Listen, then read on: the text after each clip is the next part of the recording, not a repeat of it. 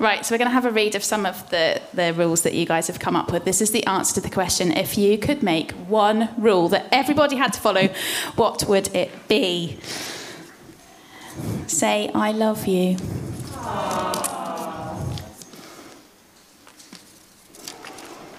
Okay. we're, we're, opening these on the fly. this, this is good. This is for all the bakers out there. When making bread, always mist the oven with a water spray. Great crusts. Top Very tips. informative. Excellent stuff. Thank you. Okay, I agree with this. Never do your nails on public transport. Who's had the experience of having to sit next to someone clipping their nails on a bus? Oh. This is a good one. This is a good one. Love the Lord your God with all your heart, mind, and strength. I think we all agree with that. That's yes. brilliant rule. Ooh, everyone park between the lines in the car parks. Oh. Uh, give me lots of chocolate for free. That is a great rule, isn't it? okay. Always think of others before yourself. Oh, that's, that's lovely. That is good. Um, I, am seeing a lot about being very kind. We're a kind bunch here at Highgrove by the look of these notes. Good yeah. one. Yeah. Yes, I, am agreeing with these. A lot, a lot about being kind. So that's wonderful. And kind of cues us up quite well for what we're talking about today. Does it? It does. Shall I hand over to you at this point, you Rachel? You can hand over to me at this point okay. if you would like to. I'm just going to go get a stand. Hi, everyone. Hi. So, today we are thinking about rules because there are a lot of rules around, aren't there? A lot of rules. Um, hands up if you go to nursery or school and there are rules in your school. Yeah, quite a few big people as well as smaller people. What are some of those rules? Holly, do you want to just take some, some things round? What, would anyone like to share one of the rules that they have every day at their school or nursery? Yes, Holly, do you want to share? Can come back, Um, you have to have separate assemblies in class. Oh, yes, that, that is a rule at the moment. Separate assemblies in class. Safety first. No running in the corridors. No running in the corridors. Oh, that's a good one, isn't it? Hands up if you're a teacher who implements that rule. Few hands there. Got another one here, yes? I need to be kind. You've got to be kind. You've got to be kind. That yeah. is a very good rule, and actually, a lot of people Judith's wrote that. One. Okay, one last one. Oh, you have to wear your coat if you're going outside. Wear your coat if you go outside. That's very summer? good. Excellent, thank you. So there are rules everywhere, aren't there? And I'd say, you know, when I've been thinking about rules, because we're all thinking about rules this morning, probably rules are generally there for our benefit and for everyone's benefit. You know, no running in the corridor. I mean, it might sound a bit boring, but actually it's there so that, you know, it's not chaotic and everyone can get around safely. You know, you think about. Um, one of the most famous sets of rules we have the highway code you know the rules for the road you know, imagine what it would be like if those rules weren't there. It would be utter chaos. You know, they're there to make sure that people can get from A to B safely, happily, on time. Everyone's a winner. It's great. And most of the rules that we have are like that. And the reason that we're thinking about rules today in particular is because Jesus talks about one rule, a very special rule, which came to be known as the Golden Rule you know. Uh, we're doing at Highgrove uh, a whole series on Jesus and some of his teaching that's found in the book of Matthew. And, um, and there was a lot of talk about rules in Jesus' time. I'm just going to invite Deb up, she's going to help me here. Because actually, a lot of the discussion in Jesus' time, as, as is today actually, is how should we live? How should we live together? How should we behave and treat each other? uh, for, for everyone's benefit so that we can do this thing called life safely and happily.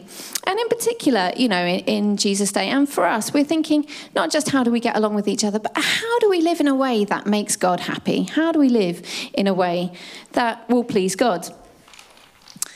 And some of the rules that were around in Jesus' day were called, or, or, or there were the rules known as the law and the prophets. So you have these laws that uh, were given um, that explain how people should do life. You know, we might think of the Ten Commandments. You know, they, they, they're some laws, but there were more laws than just that. And you can find those in the Old Testament. And so Jesus and the people in Jesus' day would have known all about the law. But there was also the, the, the sayings of the prophets. The prophets were special people who heard from God and they had messages from God. And they would uh, pass on these messages and, and say, you know, you need to be treating each other well and justly and fairly. And so people in Jesus' day knew about the law and the prophets because they were God's rules to make sure that everyone lived life well and people were looked after and treated justly. But now, these weren't the only rules that they would have known about because there was a group of people in Jesus' day called the Pharisees. And they kind of had some extra rules as well that kind of went over and above the law and the prophets, all these other rules. And, um, and the reason they did this, it wasn't just that they really, really loved rules. I mean, they might have really loved rules, but you know, that wasn't the only thing. You see, in Jesus' time, Israel was being run by the Romans. And, uh, and they didn't really like that. and they thought, actually, if, if we can just get God's rules absolutely right, then God will come and rescue us and save us and kick the Romans out. So they were very keen that people followed God's rules absolutely to the letter to make sure that everyone was getting it right. So we end up with lots and lots and lots of rules that people have to live by. Thank you very much, Deb. This is a beautiful tower. You can keep going, yeah. She's, she's nearly done them all. The problem is, as we discovered in our game, having lots and lots and lots of rules can get a bit confusing. And it can get a bit complicated and a bit precarious. I mean, I don't know about you. I find it very difficult holding too many rules in my head at one time. I mean, I find it difficult holding anything in my head, too many things at one time. And you might end up kind of forgetting some but also, you know, if there are lots and lots of rules, you, you can start getting a bit bogged down by them. You know, someone says, "Oh, this is the rule," and you go, "Oh, okay, yeah." But what, what if, what if in this situation? So then you come up with another rule. Oh well, and you start qualifying it, and that can get a bit confusing. Or worse, you can get so busy following the rules that you end up missing the point of the rules entirely you know, and it just becomes about following the letter of the rule and not really the spirit of it. And so perhaps this is why Jesus, who, by the way, knew all the rules, the laws and the prophets, and all the extra rules as well, better than anyone, ended up landing this one amazing, fantastic, one size fits all, no further questions, rule to end all rules that we read about in the Sermon on the Mount. And I'm very sorry, this isn't a giant Jenga block, which is what I'd hoped. Jesus comes up with this one great rule that kind of encapsulates everything.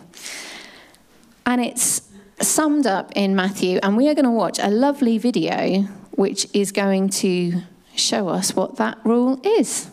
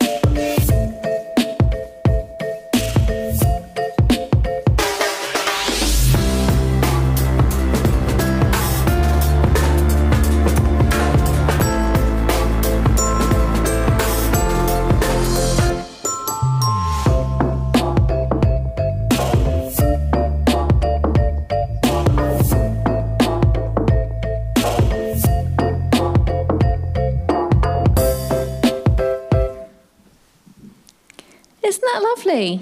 Holly did that. Round of applause for Holly. Isn't that beautiful? So, this is Jesus's golden rule. It's going to come up here. It, so, in everything, do to others what you would have them do to you. For this sums up the law and the prophets. The golden rule. It's like Jesus is saying, take a moment to think about what you would like other people to do to you. And then do that. Take a moment to think about what would you like other people to do to you? How would you like to be treated? And then do that to others. Now, hang on a minute.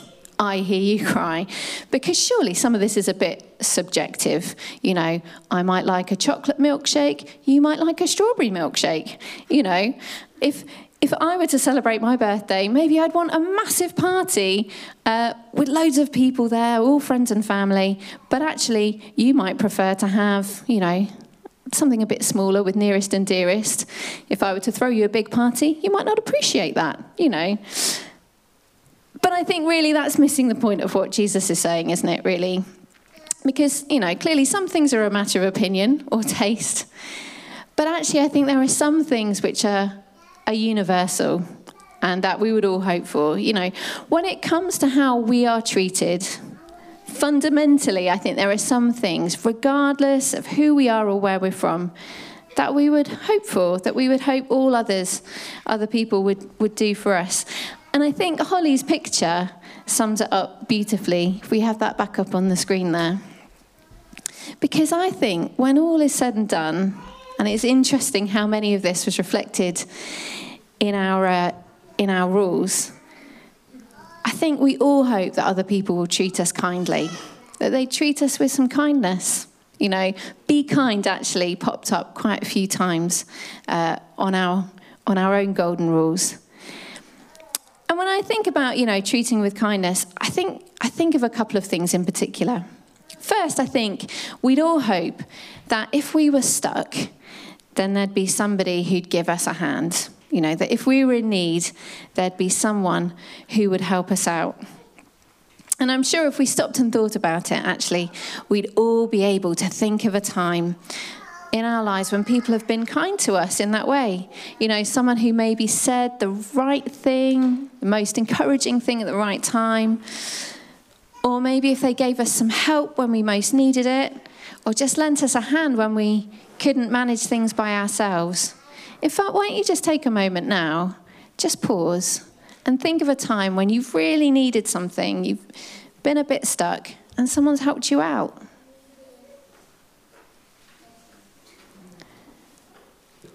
I mean, I don't know if we're all willing or able to ask for help, but I think probably we all hope for it. I also think kindness looks, looks like forgiveness as well. You know, uh, take a moment to think about the last time someone did something that upset you a bit. I mean, how, how do we react when that happens? You know, maybe you have a bit of a moan, Maybe you tell the person that you live with all about it in great detail and at volume and length, you know.